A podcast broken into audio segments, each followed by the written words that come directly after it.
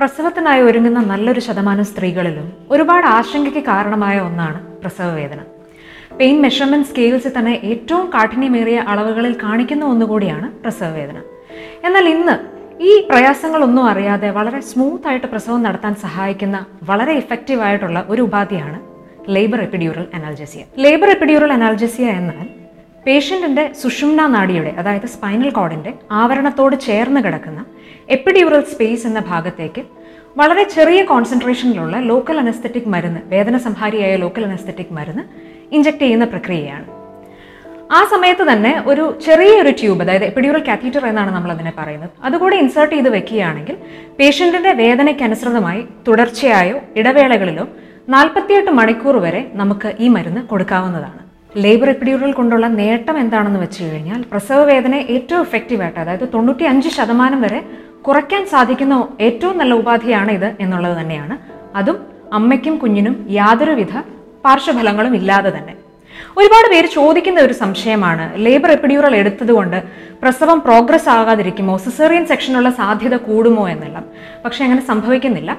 Epidural എടുക്കാതെ normal ഡെലിവറിക്ക് വരുന്ന പേഷ്യൻസിൽ സിസേറിയൻ സെക്ഷൻ ആവശ്യമായി വരുന്ന അതേ കാരണങ്ങൾ തന്നെ എപ്പിഡ്യൂറൽ എടുത്ത പേഷ്യൻസിലും ഉണ്ടാകുന്നുള്ളൂ. ഇനിയിപ്പോൾ എപ്പിഡ്യൂറൽ എടുത്തിട്ടുള്ള ഒരു പേഷ്യന്റിന് സിസേറിയൻ സെക്ഷൻ ആവശ്യമായി വന്നാൽ തന്നെ രണ്ടാമതൊരു അനസ്തീഷ്യ കൊടുക്കാതെ ഇതേ എപ്പിഡ്യൂറൽ കാത്തീറ്ററിൽ കൂടെ തന്നെ അനസ്തറ്റിക് ഡോസിലുള്ള മരുന്ന് കൊടുത്തുകൊണ്ട് സിസേറിയൻ സെക്ഷനും നടത്താൻ പറ്റുന്നതാണ്. ഒരുപാട് പേർക്കുള്ള മറ്റൊരു മിഥ്യാധാരണയാണ് എപ്പിഡ്യൂറൽ എന്നത് നട്ടലിന് കുത്തുന്ന ഒരു ഇഞ്ചക്ഷനാണ് അതുകൊണ്ട് ഭയങ്കര ഭീകരമായ ഒരു സംഭവമാണ്. അതുകൊണ്ടാണ് പല അമ്മമാരും ഇത് പ്രസവ സമയത്ത് പ്രിഫർ ചെയ്യാത്തത് എന്ന് പക്ഷേ അങ്ങനെയല്ല. നമുക്കറിയാം നട്ടെല്ലെന്നുള്ളത് ഒറ്റ അസ്ഥിയല്ല. മുപ്പത്തിമൂന്ന് കശേരുക്കൾ എന്ന ചെറിയ അസ്ഥികൾ ചേർന്നുണ്ടാകുന്നതാണ് നട്ടെല്ല്.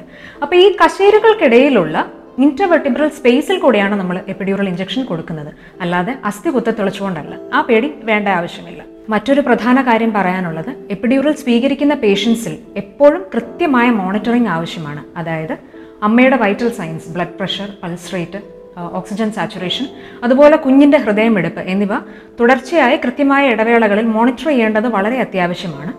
അതുകൊണ്ട് തന്നെ ഇതിന് ഒരു ഡെഡിക്കേറ്റഡ് ടീം എപ്പോഴും നമ്മൾക്ക് ഹോസ്പിറ്റലിൽ ആവശ്യമായി വരും.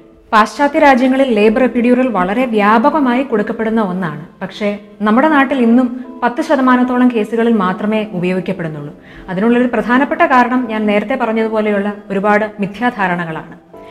തീർച്ചയായും വേദനരഹിതമായ പ്രസവം ഏതൊരു സ്ത്രീയുടെയും അവകാശം തന്നെയാണ്. പ്രത്യേകിച്ചും നമുക്ക് ഇത്രയും സുരക്ഷിതമായ എഫക്റ്റീവായ മാർഗങ്ങൾ അവൈലബിൾ ആയിരിക്കുമ്പോൾ തന്നെ.